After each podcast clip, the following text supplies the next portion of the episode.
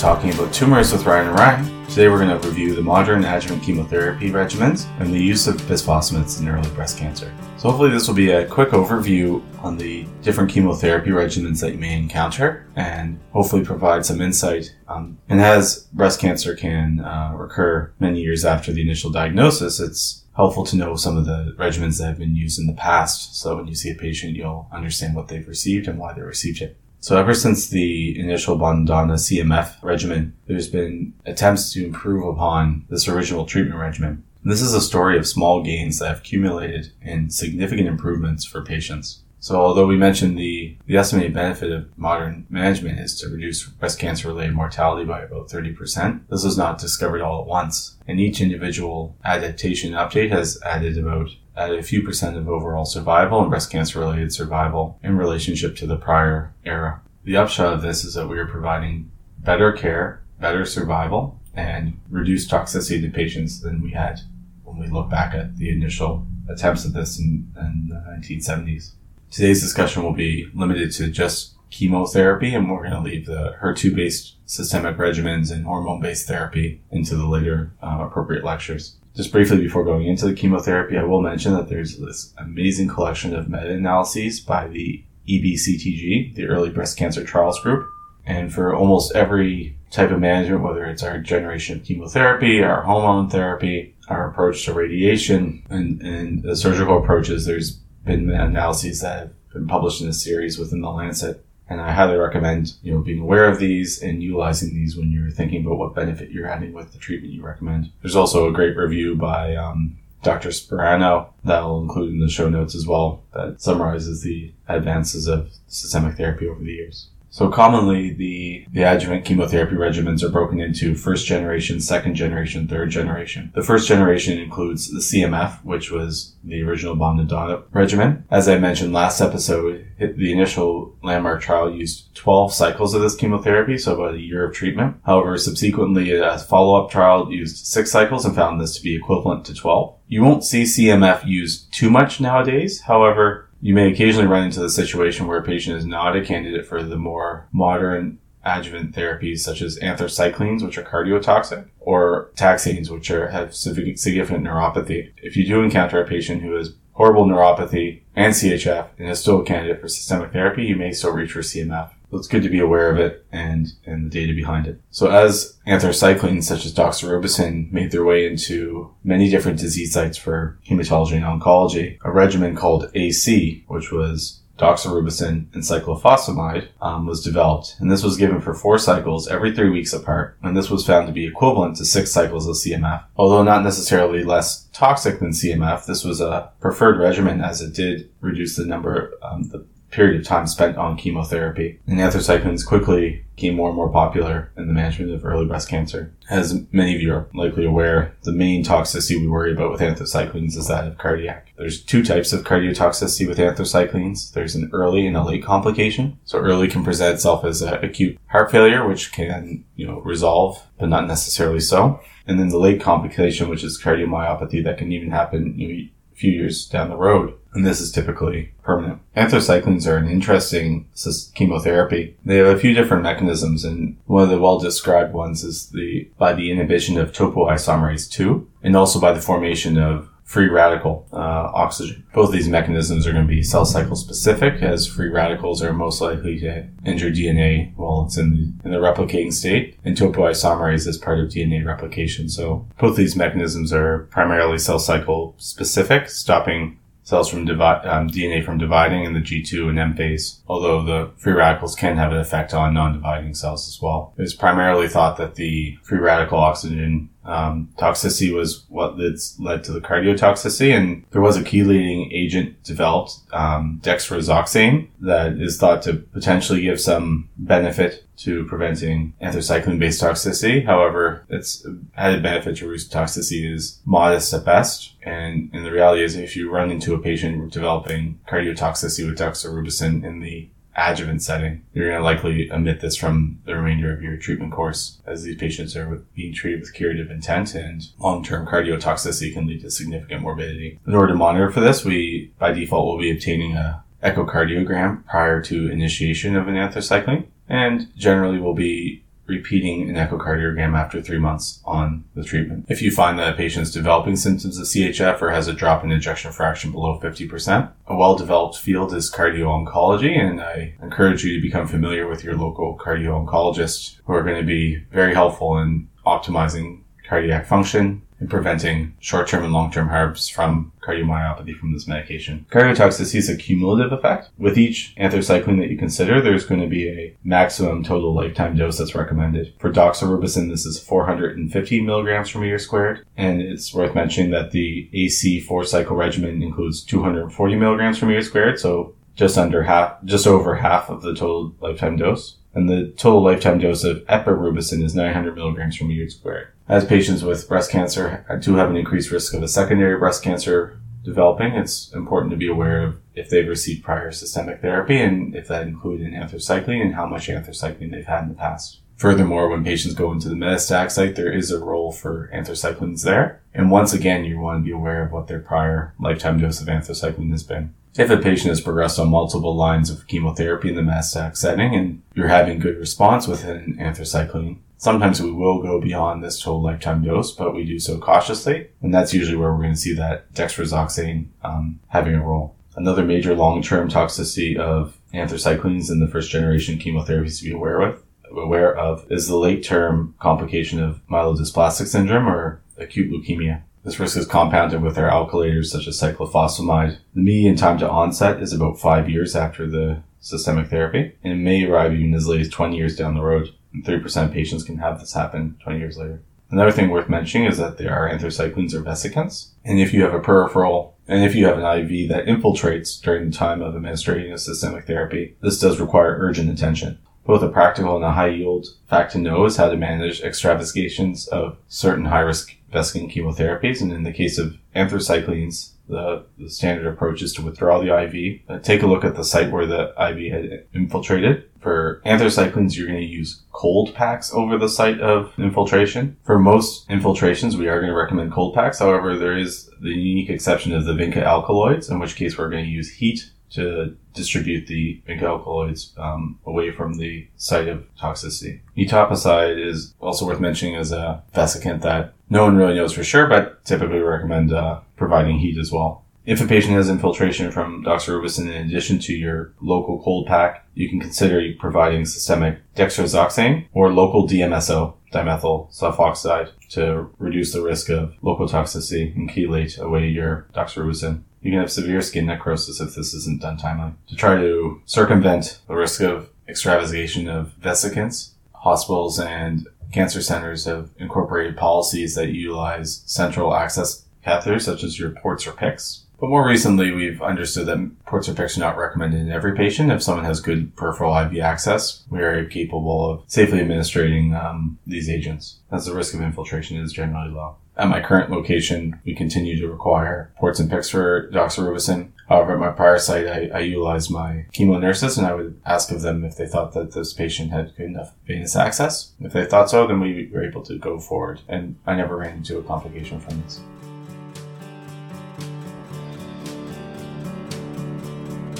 Moving into the second generation of systemic therapy, the technical definition of the second generation uh, systemic therapies came into play as taxanes made their way into our repertoire. That the taxanes used in adjuvant breast cancer are, are docetaxel and paclitaxel, and the combination of these with other systemic therapies did usher in the second generation regimens the history of paclitaxel is, is very uh, fascinating to me. And just briefly, this is a chemotherapy that was initially isolated from the Pacific yew tree as part of an NCI directed effort to use natural resources found throughout the United States to see whether or not they can be cytotoxic and effective as chemotherapy agents. Paclitaxel is one of these agents that was identified and its primary effect is as a microtubule stabilizer, which is also cell cycle specific. So by preventing microtubules from breaking down, if we remember our cell division state, we requires microtubules to during the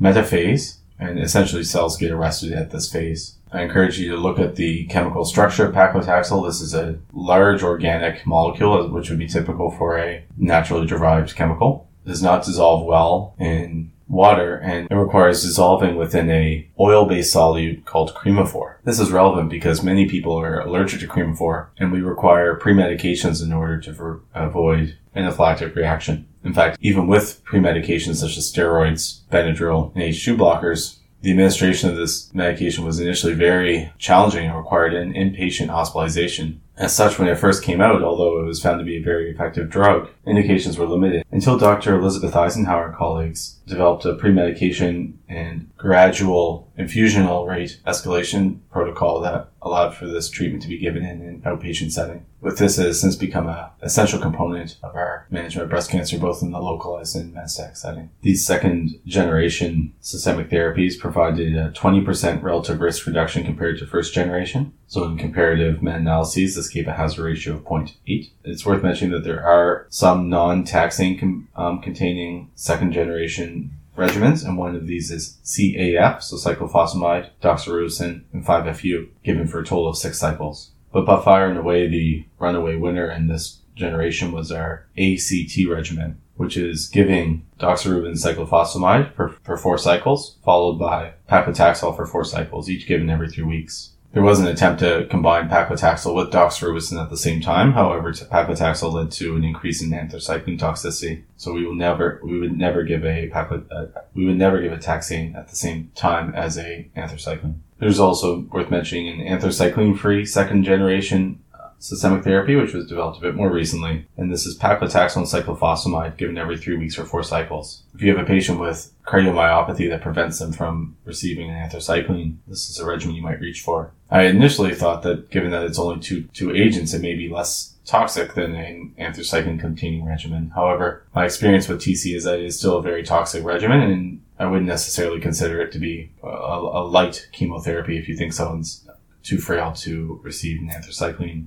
course. So some practical considerations with paclitaxel is that it is a, it does require some pre-medications. So if a patient is on an ACT type of regimen, it's worth keeping in mind as they approach their final cycle of AC to prepare and um, provide the necessary medications to, in advance of their first paclitaxel dose because these people will require 20 milligrams of dexamethasone both 12 hours and 6 hours prior to their infusion, given orally. If for some reason the patient did not receive the dexamethasone prior to their systemic therapy, they would be at a higher risk for an infusion-based reaction. Infusion reactions with paclitaxel can present variable ways from full-blown anaphylaxis to other reactions that may include a rash, myalgias, subjective feelings of shortness of breath. And most chemotherapy centers will have a protocol in place for paclitaxel based infusional reactions, and you should be familiar with yours before covering the chemotherapy suite. In order to try to limit the risk of anaphylaxis, often these um, infusions are started very slowly and, and every 15 to 30 minutes are escalated in rate. If a patient can tolerate full rate paclitaxel infusion, their subsequent cycle can be run over a shorter period of time. But usually the first dose will, will take more than half a day.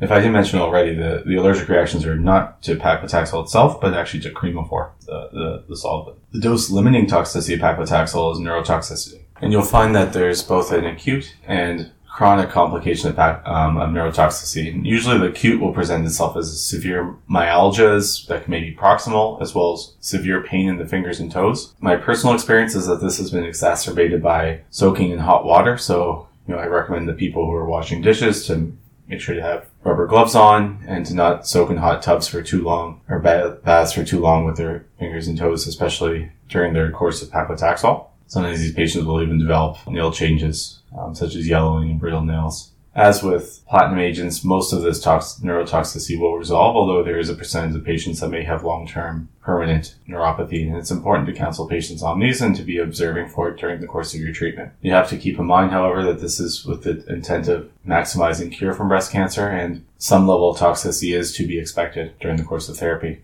For those patients who are developing the severe proximal myalgias, your urge may be to reach for something like a Tylenol or NSAID to treat their pain. However, the most effective approach is actually going to be a steroid taper. And I've taken the approach of providing patients with a, a steroid taper as a PRN um, at the first cycle for if they're receiving a high dose of paclitaxel, which would be paclitaxel given in every three week or every two week manner. The taper, which I borrowed from my, my training institution, is giving dexamethasone 8 milligrams BID for two days, followed by 4 milligrams BID for two days, followed by 4 milligrams daily, then 2 milligrams and stopping. For, most of the patients who develop pain, this is an effective uh, therapy.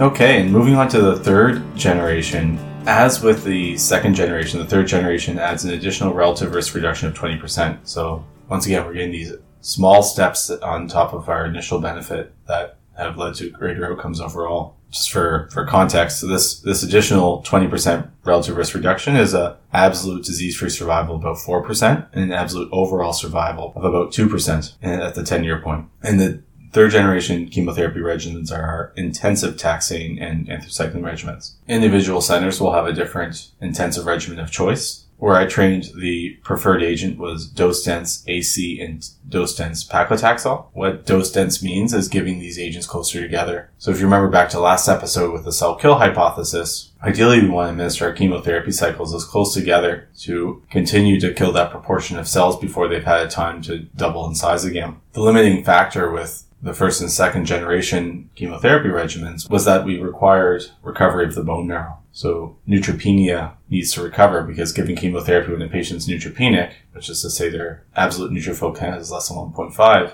puts them at high risk for an infection. We were, we were able to circumvent this with the, we were able to circumvent this with development of GCSF stimulating agents. So our filgrastim or the long acting pegfilgrastim. And in the dose dense regimen, we give the same doses of our AC and T, but give them every two weeks apart. Following each dose, we give either a, a short course of filgrastim or a single dose of pegfilgrastim. I should mention that the AC component is the most myelosuppressive, so you may find that you run into the, when you get into your dose dense paclitaxel component, you may not require that pegfilgrastim as much. If your patient comes for their second cycle of paclitaxel and has a white count in the 20s or 30s, you're probably safe to omit your next um, GCSF agent. Since this is our first time mentioning pegfilgrastim and filgrastim, I'll just briefly discuss the toxicities with this, which are primarily going to be bony pain. So patients can find feel feel a whole can feel pain in their bones diffusely. This is sort of an idiosyncratic reaction, and patients don't necessarily always feel it on their first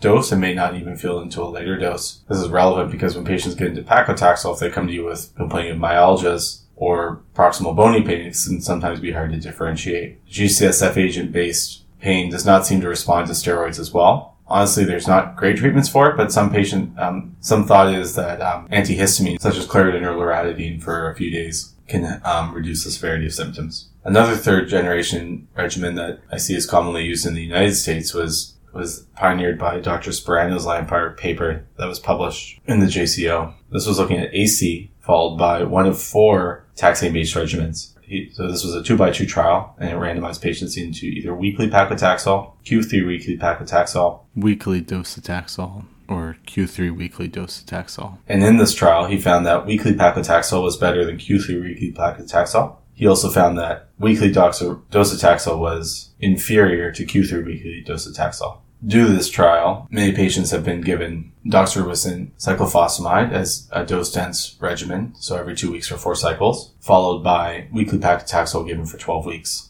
A big question that has not been answered is whether dose-dense paclitaxel is better than weekly paclitaxel. Although they have not been compared to one another, my gut feeling is that they're probably similar in efficacy. It's worth considering the differences in toxicity, and in the case of dose-dense paclitaxel, patients get a lot more toxicity in the short term, such as severe myalgias, fatigue. Just contrasting that to our anthracycline component of regimen, where patients have mostly nausea and cytopenias.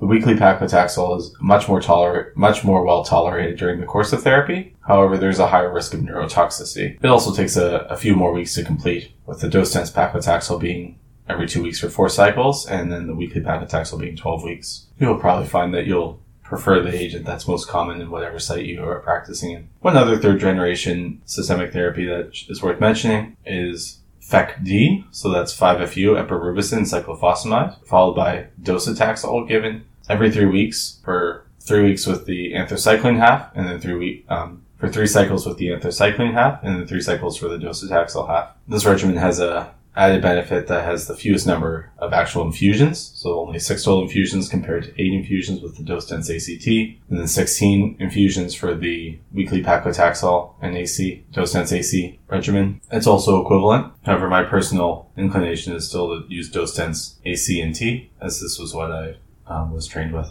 All right, and very quickly, just to cap off this discussion, I just wanted to briefly bring up the concept of adjuvant bisphosphonates. So bisphosphonates and other bone reabsorption agents such as denosumab have a clear role in the metastatic setting for breast cancer that's metastasized to the bones as well as other metastatic to bone diseases. As breast cancer's most common site of distant recurrence is within the bones, there was some interest in seeing whether or not bisphosphonates could help improve overall outcomes. There are multiple trials that were run looking at this in the adjuvant setting, and one of the EBC TCG meta-analyses accumulated data from 18,766 women who were treated with two to five years with these bisphosphonate agents. And they did find that there was a disease-free survival uh, benefit hazard ratio of about 0.94 and uh, overall breast cancer mortality hazard ratio of about 0.91. This did meet borderline for significance when breaking looking at subgroups, the benefit was only seen in postmenopausal women, and guidelines do recommend consideration of adjuvant bisphosphonate in postmenopausal women with a high risk of recurrence. So patients who are candidates for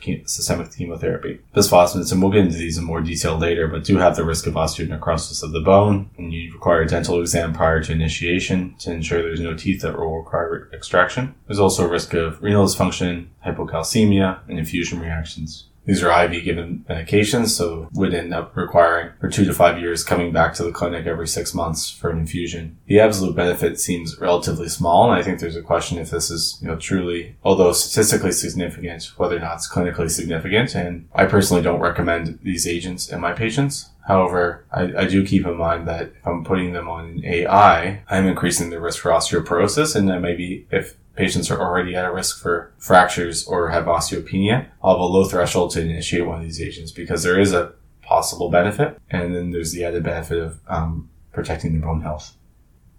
Thanks for sticking with me for these last two um, discussions, and I'll be accompanied once again with the wonderful Dr. Ryan Quinn uh, for our next episode, and we're going to begin to we're going to get into the weeds of the adjuvant hormone management of breast cancer. Bye for now.